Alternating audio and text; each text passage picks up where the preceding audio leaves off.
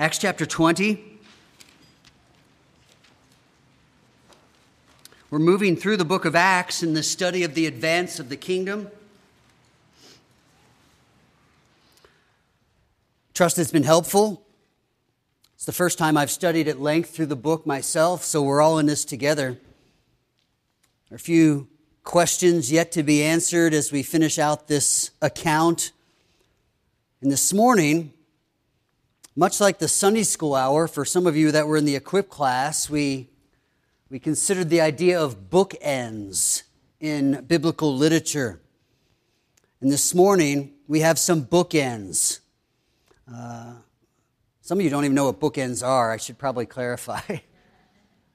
There's a few of you who don't know what books are, perhaps. Uh, you're already growing up on the iPad, so uh, bookends, you know, are those matching figurines or blocks that kind of hold a stack of books on the shelf. Um, in the text, when we have bookends, we have a topic or a theme mentioned at the beginning of a text and at the end, helping us then to interpret that text. Those, those bookends in a text are showing us hey, this is where it began and that's how it ends. And the stuff in the middle probably serves that same theme. So it's something at least to be attentive to when you are reading Scripture. In our text, beginning in verses 1 and 2, we have Paul sending for the disciples, and after encouraging them, verse 2, he had given them much encouragement so this paragraph is beginning with encouragement. We can't miss it, it's been said twice. The end of the paragraph is there in verse 12. And they took the youth away alive and were not a little, it's the same word, encouraged. Your Bible might say comforted. But it's the same Greek word as the encouraged at the beginning. Then we have verses 13 to 16, which are not uncommon in Acts, but they're, they're verses that are kind of a transition. It's just, uh, it's the data about his traveling that could go with the previous or with the latter paragraph. And so I want us to think on these bookends. Paul encouraged the disciples. He had given encouragement. The end of the story, they were greatly encouraged, or kind of said the opposite way. They, they were no, there was no little encouragement or comfort that happened there. So, what is this word encourage or comfort? That's important since it bookends our text. We want to know what we're talking about because we use the word encouragement, but I want to make sure it's rooted in the, in the Bible definition. This word encourage is kind of two words alongside and to call. To call alongside. Again, we've talked about this word before. Uh, it's the, the, the best English word, or my favorite English word for this, is to coach. So calling out to someone and at times calling them over to the sideline. Like, hey guys, come in, come here. Here, do this, this, and this. Now get back out there. It's a, it's a coming alongside to instruct. This noun form of our word here is the very word Jesus uses to label the Holy Spirit in John 14 when he says, Another comforter will come, another paraclete. Para alongside, and the kaleo is the call. So this other one will come. Jesus was alongside the disciples, calling them to follow. Another coming alongside one would call them to faithfulness, that being the Holy Spirit. It's a big word, so it can be used to serve various contexts. If somebody is sorrowful, then we could say comfort for this word. If somebody's just kind of losing heart, we could say encourage. If someone's in legal trouble, we could say an advocate. All these words are the same Greek word. They're helping us understand encouraging someone even by the time some of these words get to our English language, they're still instructive to us if we think about them. N, courage. en being in in our English, to, to enter into or bring into a place of courage. When you encourage someone, you're stabilizing them, strengthening them for a task. Think of the word comfort. Cum, Latin, with, forte. You musicians know that one. Not just loud, it's strong. So the word comfort is actually meaning with strength. You come to someone and you comfort them by bringing strength somehow. As Christians, when we come to the Bible, we learn about how to strengthen one another. So whether the word is comfort, comfort or encourage, understand these are deep words that mean somebody is weak, feeble, struggling, discouraged, downhearted, sorrowful and you come and something you do, something you say, something you point them to leads them to a place of greater strength, courage.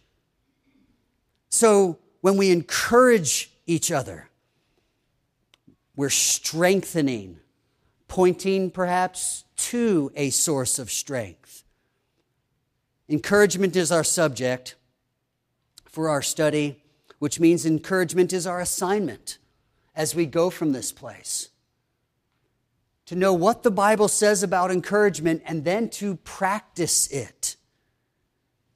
We must learn from this passage how to help others be strong in their living for the Lord, in their following of Jesus, in their advance of the kingdom.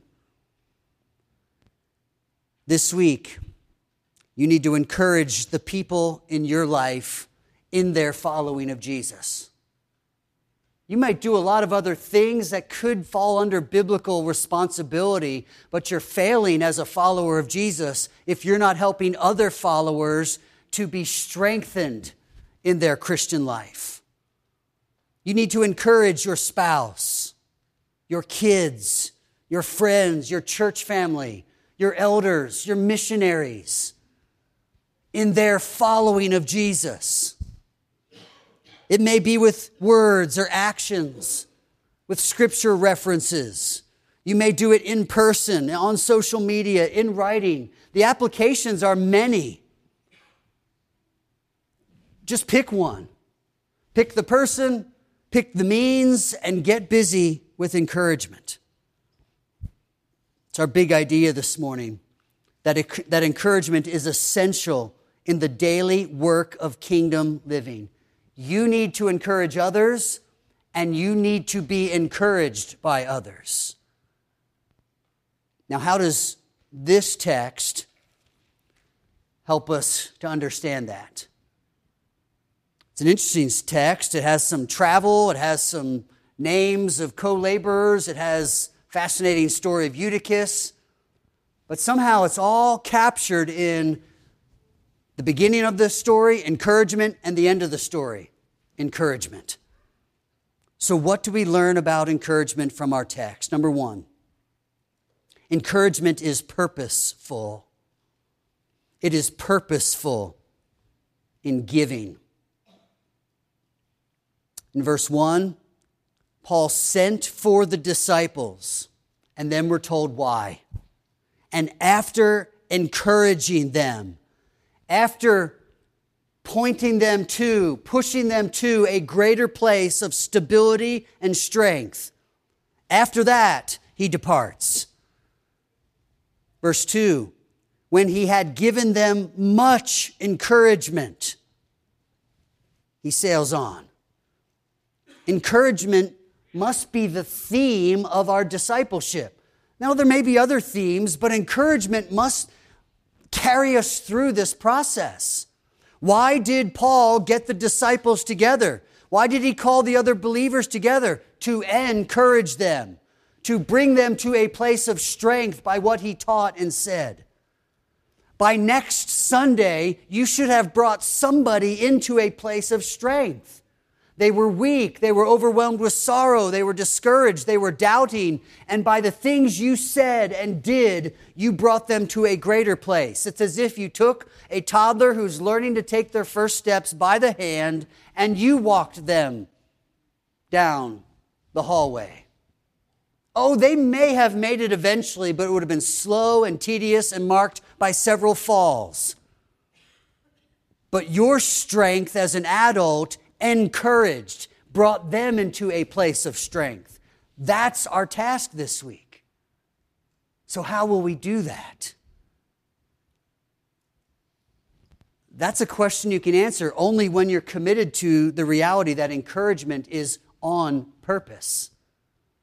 It's not, it doesn't just happen if you happen to remember to send someone a card or say a kind word or to pray for them. It is supposed to be purposeful. He sent for these disciples. Why? To encourage. And then he labors to give encouragement, and only then does he feel like he can move on. Be purposeful about encouragement. This may sound odd, but write it on your calendar. Put it on your to do list. Let your phone make that ringing sound, and instead of, uh, you know, something else that has to get done, stop and get spaghetti noodles on the way home from work. It's, oh yeah, three days have gone by and I've not said one word of encouragement to anybody. Set your phone for Wednesday and see if you're not reminded the same way I have been. The thought of seeing that and realizing, what have I done with encouragement for days? And now you might have to set it every day until that habit becomes the routine of your life, that you become someone who gives encouragement on purpose. Work it into your conversations. How will you help someone to be strong? That's what you're called to do. Our second point gets to the why of encouragement. Because encouragement is necessary. It's necessary for the weakness that we all experience. It's, it's a reality. Our bodies and our minds, and you could expand that in the language of our emotional kind of capacity, it's all going to dry up. It's going to wear out. We're going to get to that place that we call exhaustion. Why is it that discouragement and depression are often spoken of in that context of being so tired. They go hand in hand, physically, spiritually. When we lack the drive to go about our responsibilities as functioning adults, and at times when we even lack the drive to come to the water of life and drink of the word we understand the necessity of encouragement. I think we separate in our minds that kind of, that kind of exhaustion and discouragement from the language of encouragement. We think encourage means kind of just pat people on the back and see them after the service and kind of be a friendly person, but it's much more than that. The reality is, we are not designed to make it in this life groaning through all of a sin cursed existence to heaven. We're not designed to make it on our own. There's nothing in the Bible that says you get saved and, and now you're on this adventure. You're this, you know, trailblazing explorer going where no one has gone before. All of Scripture is the opposite. From the moment of your faith in Christ, you are baptized into the body of Christ. And everything from that point on is we are in this together. There's no tape stretched across the course of the Christian life. That you, to the, the, the swelling cheers of the crowd, will break through and be first. No. Read Ephesians 4. Till we all, as the body of Christ, come in unity to the measure of the stature of the fullness of Christ. We're all in this together. And we need to recognize that weakness is a reality, that we will get tired on our pilgrim journey. We will face hardships. We'll get worn out. Verse 3 reminds us of the constant opposition that Paul faced. Verse 1, encouraging disciples, moving on to the next place. Verse 2, encouraging disciples, moving on to the next place. Verse 3, oh yeah, here we go again. A plot was made against him by the Jews as he was about to set sail for Syria. I guess the plot must have been get him on the boat and get a few miles from shore, bump him overboard by accident because he decides, I guess I'll just stay on land. And he's going to meet up with him later, but he's not getting on that boat having heard what the plot was to get rid of him. More opposition. And threatening opposition at that. And really, if we jump to verses 13 to 16, we, we just see at least the, the tiring details of the itinerant ministry of the Apostle Paul. So, in those verses, it's really just from place to place and how they eventually will all connect, and then Paul wants to get to Jerusalem. When you think of all that land travel, it's leaving Greece and kind of heading over to Asia Minor, what's now Turkey, and all those little cities that are listed are just little ports along the shore, a bunch of little island stops. And if you looked on your Bible maps, you probably have Paul's first, second, and third missionary journey, and you can see the mileage and what that would have meant in that day. A lot of it by foot, some of it by boat. It's just an exhausting life. And so you understand with the opposition he's faced in the work and just the amount of effort it would take to do this work of spreading the gospel we can understand something of weariness and the need for encouragement.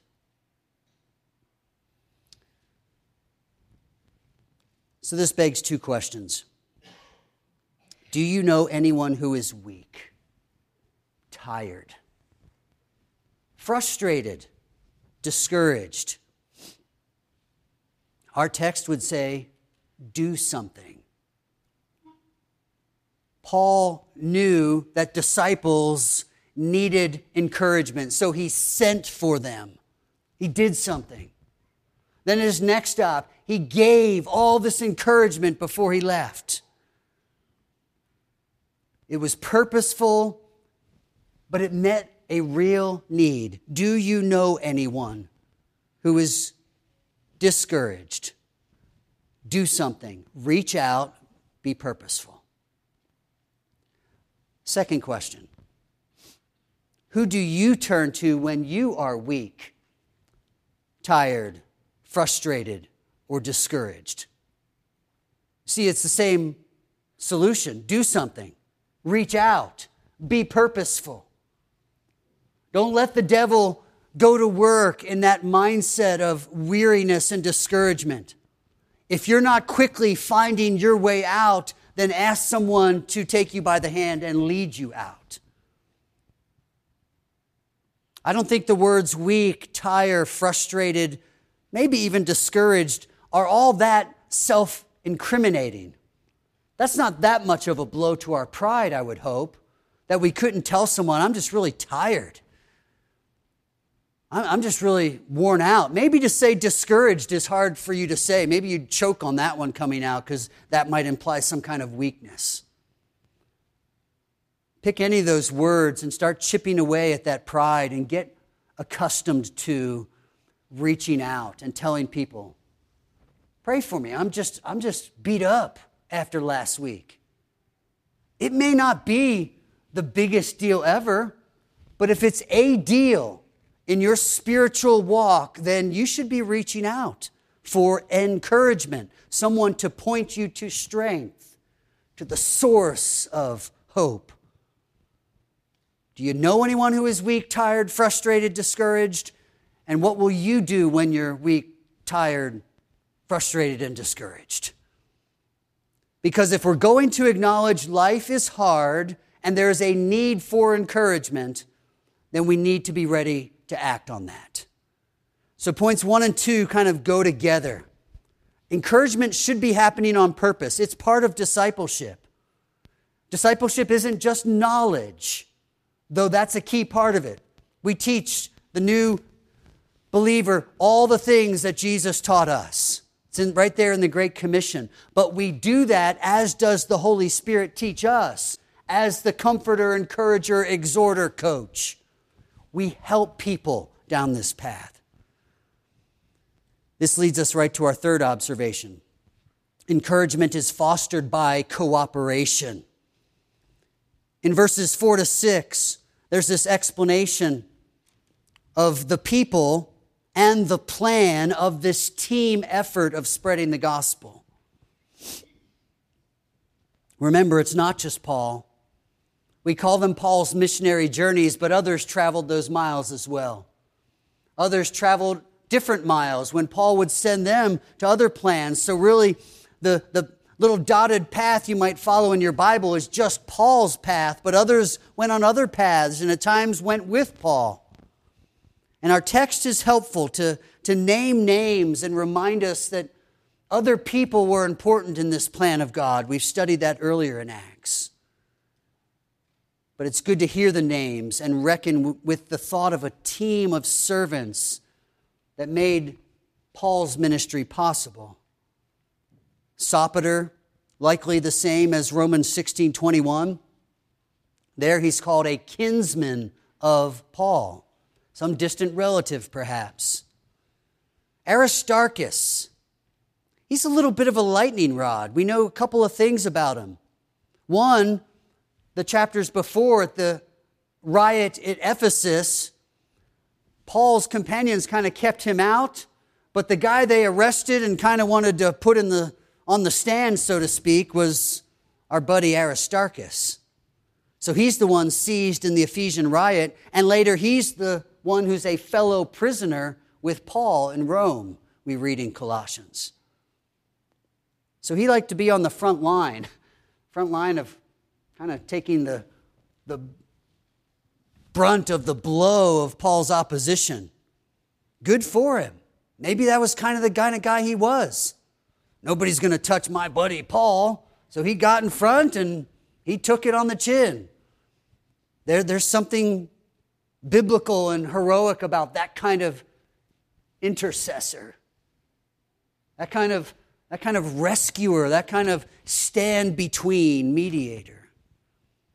Secundus, it's a humble name. Maybe he was the stabilizing humility of the group.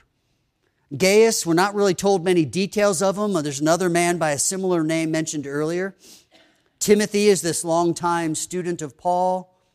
Tychicus, mentioned in Ephesians, Colossians, and 2 Timothy. He's kind of Paul's representative while he's in prison.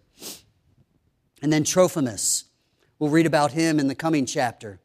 He's the center of a stir that would get Paul arrested in Jerusalem and lead to really ultimately his death at the hands of the Romans. And then, of course, there's Luke, who's not mentioned by name, but in verse 13, we see the return of the language of we but going ahead to the ship, we set sail for Assos. So once again, Luke has joined this team of men with the apostle. And so now we're looking at eight, nine men, named at least. Who knows who else traveled with them in this group effort? Now remember, our, our, our, bookends were encouragement in verses 1 and 2 and encouragement in verse 12. So when we stop and ask, why does he name names? Our first thought should at least be does this have anything to do with how people are encouraged? And I don't think there's like a big stretch to make that work to think in this group effort, encouragement flowed, was fostered, was nurtured. And so we should take heart in God's good plan for the cooperative effort of God's people in what we call the church. And I don't even mean just Grace Bible Church, though that is more often than not where most of the fleshing out of your Christian life happens. But let's face it, we all know believers around the city or in our workplace, in our neighborhoods, and they're in other churches, and there is even with them a camaraderie, a togetherness, an opportunity for encouragement in following Jesus, in advancing the kingdom. And that's why when you see your neighbor and they might have their yard sign, we go to such and such a church or Easter services at this place. If, if that's a gospel preaching ministry, you should encourage those neighbors. Say, thanks for doing that. Thanks for making your church known. Thanks for representing your church and your Lord. We should be a people who recognize we need to encourage each other. We're in this together. In this season, we should be thankful for multiple elders. We should be thankful for deacons. Some of you might not even be able to name the ones who carry some of the weight of serving among us. We should be thankful for ministry coordinators, for those who teach the children. Your kids are learning big stuff. Some of the, some of the curriculum we've used over the years has been, would have been good for the adult Sunday school class. They're studying the promises of God, or might be couched in the language of the ABCs of God, but it's His character that unfolds in Scripture. Somebody's digging into the Word and then trying to present it line by line, precept by precept to our kids. I can't say my kids are the kids they are today just because of me or Carrie. It's because of some of you, many of you that have inputted into their lives. Sometimes in the classroom, sometimes in the yank them by the arm and quit your running. but it works. It's an investment that pays off. It's encouragement. It's leading, it's leading them to a place of strength and stability in knowing who God is. We can be thankful for nursery workers that give young moms who have labored all week long maybe an opportunity to sit and just listen undistracted to the word. That's kind of the whole point of the nursery. Maybe you can do it on your own, but if you want that respite and let someone else care for your child, then they're there to serve, to encourage, to strengthen. We have greeters, we have group leaders, we have guys working every week in the booth, but it's not really just there. It's all week long.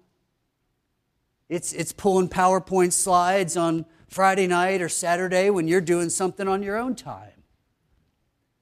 But it's so that when the body gathers, they would be encouraged. They would be brought into courage and strength as we sing of who our God is. We can be grateful for maintenance work and grounds work and musicians' work, as it's all designed to strengthen us in our following of Jesus Christ. So, names are named. Sometimes a little bio is attached there, but it just reminds us there is a togetherness. In cooperative service, encouragement is fostered. Paul would write in Philippians 1 of laboring side by side for the sake of the gospel. I wasn't at the workday a couple weeks back, but to think of guys literally swinging a pick and digging with a shovel to dig a trench to drain some water, and you're just side by side, and digging gets tiring pretty quick, so you drop out, the next guy steps in, but it's side by side for the sake of this project moving along and yet, Paul says, You know what it is to work next to somebody, digging a ditch or in a cubicle to get the work project done. It's the same with the gospel. We're in this together. And side by side doing it, I know you're tired, and you know when I'm tired, but we encourage each other that this project is worth it, and it'll get done. The gospel is worth it, and it will work. Jesus will build his church. Number four, encouragement is anchored in God's word. We come to this story then in the middle of our encouragement. Encourage the disciples, encourage the disciples, verse 1 and 2. The disciples are encouraged, verse 12. And in the middle, we have Paul with this group up in the upper room. Encouragement is anchored in God's word. I should note, even in verse 1 there, our text begins after the uproar ceased. If you weren't with us last week, you might not remember what the uproar is or was. The uproar was a, a mass mob of people that filled the theater in Ephesus, which would hold 25,000 people. And for two hours, that many people are chanting, almost like in a dark trans. Uh, they're chanting, Great is Artemis of the Ephesians. And it's almost like they're plugging their ears, and that's all they want to hear and say is, Great is Artemis of the Ephesians. And then we read, after that uproar ceased, Paul sends for the disciples and encourages them. With that great is Artemis of the Ephesians ringing in their ears, Paul says, No, no, no, remember, great is the God of heaven. And having encouraged the disciples, he moved on. Then we see a little bit of detail. They're in this upper room, first day of the week. They've gathered together to break bread. There are two real helpful studies there. One, how did, how did we move the, the Sabbath law through Moses to a Lord's Day celebration? And two, is this breaking of bread a meal uh, because it's evening after a long workday, or is this some kind of Lord's Supper? Uh, those would be things to explore, and we can come back to that. But remember, we're, we're studying encouragement in this paragraph, so something about this story is designed to make us go away encouraged because that's how the text ends in verse 12.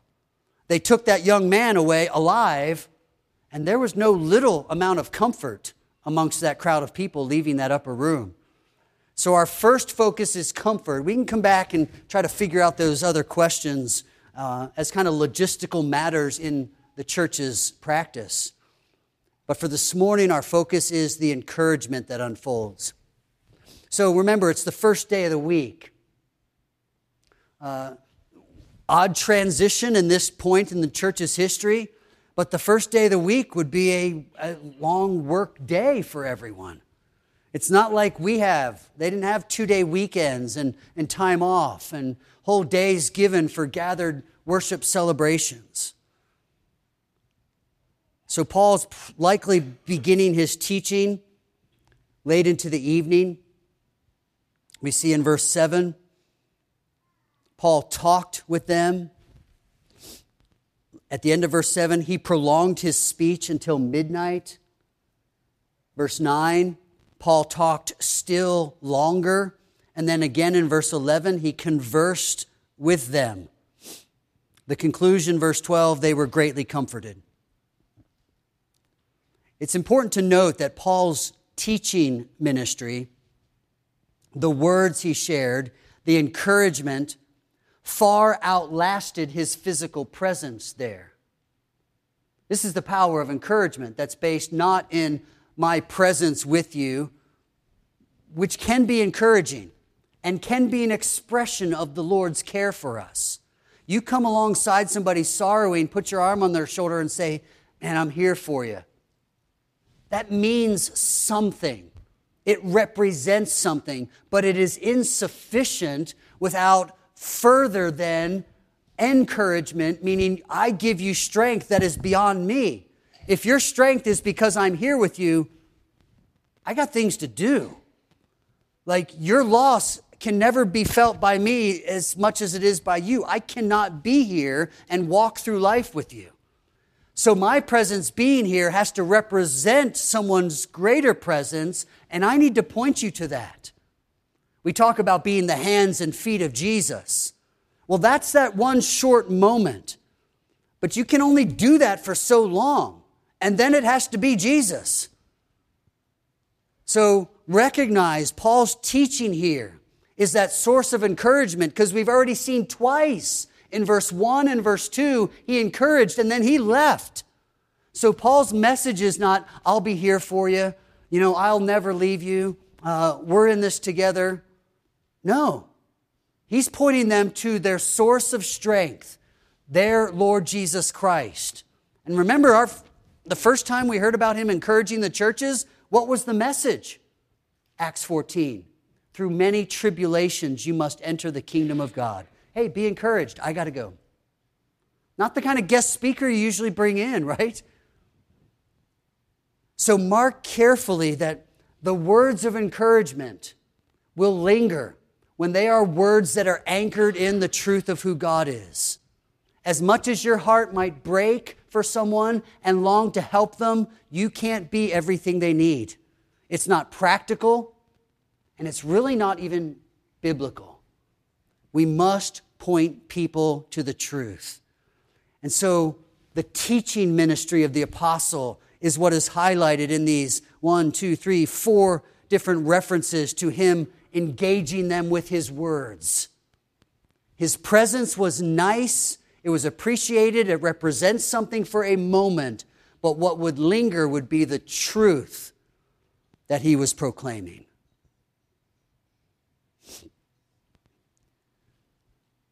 The way of the world for encouragement these days is telling you that you can feel better about yourself by believing that you're something, by believing that you can do anything you put your mind to.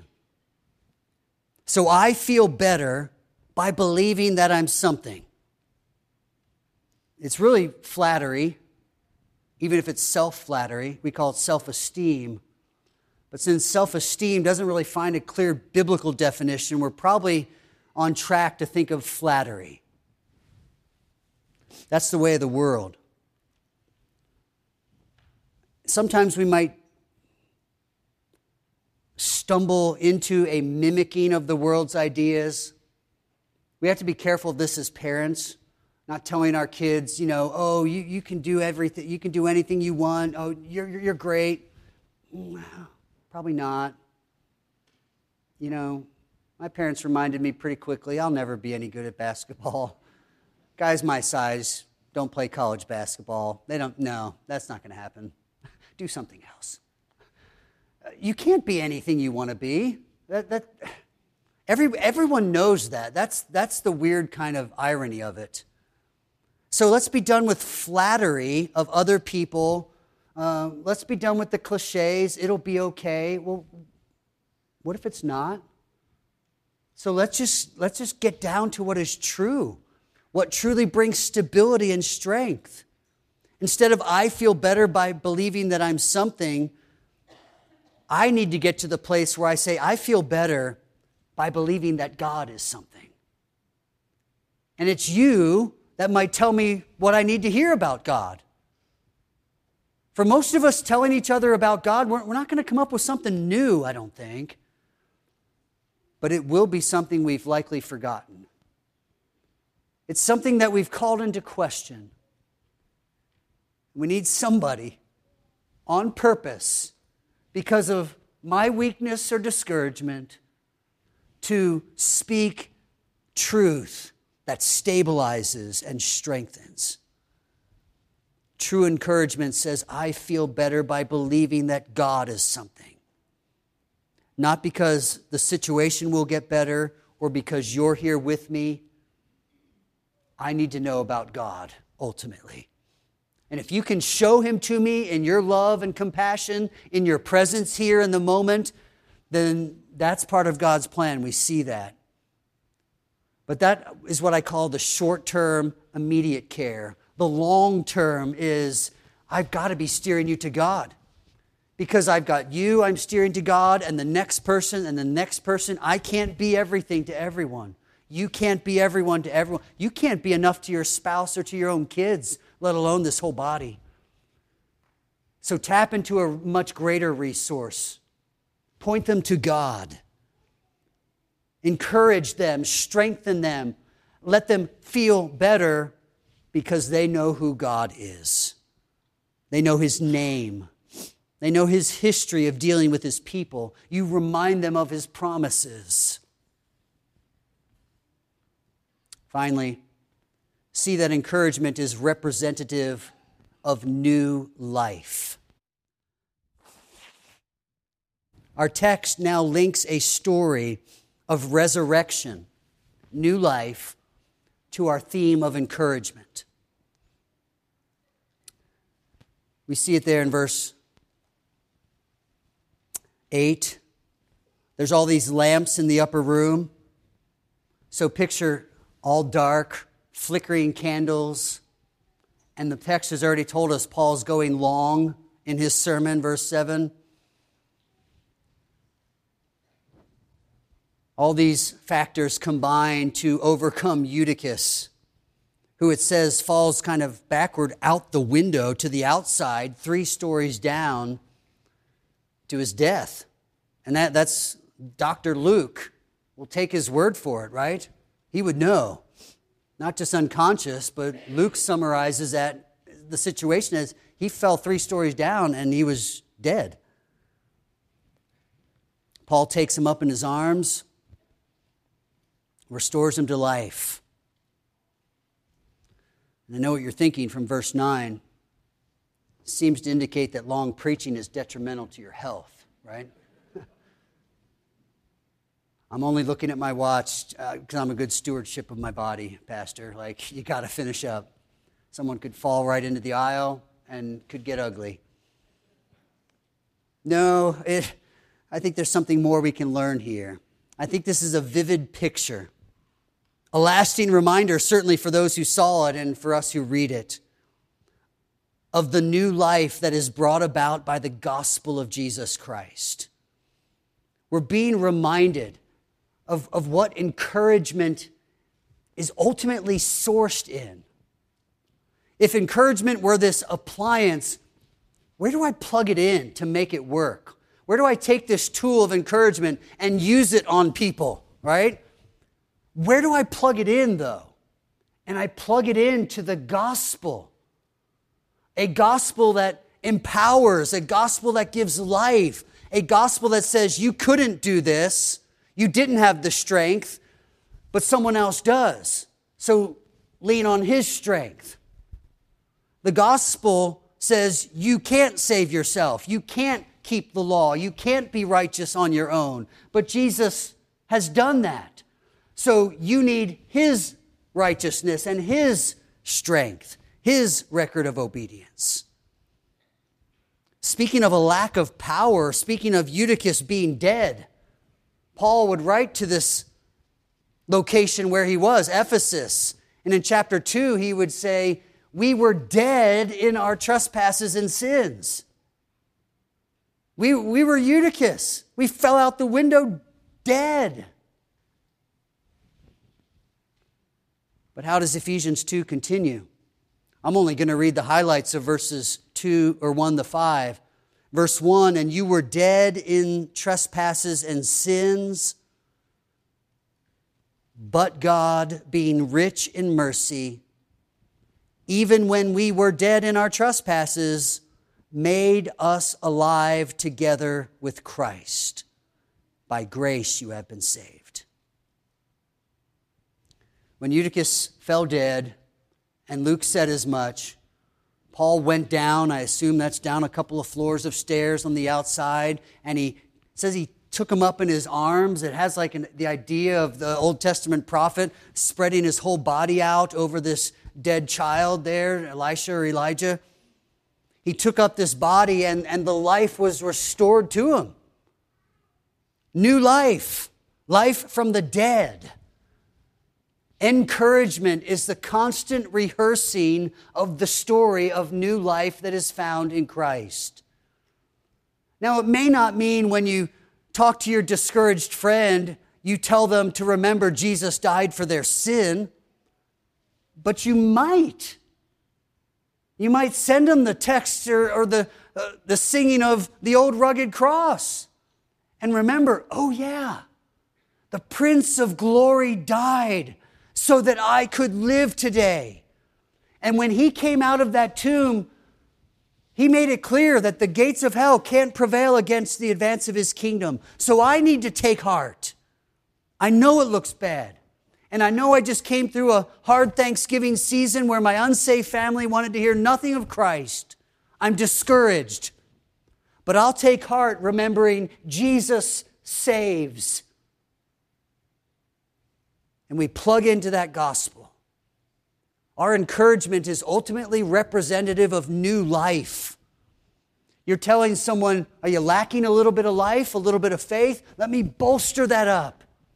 Let me kind of stand underneath you and recite a few verses to you to strengthen you for the task God has you to do. And then eventually you'll stand on those promises and I can just slip right away. You don't need me.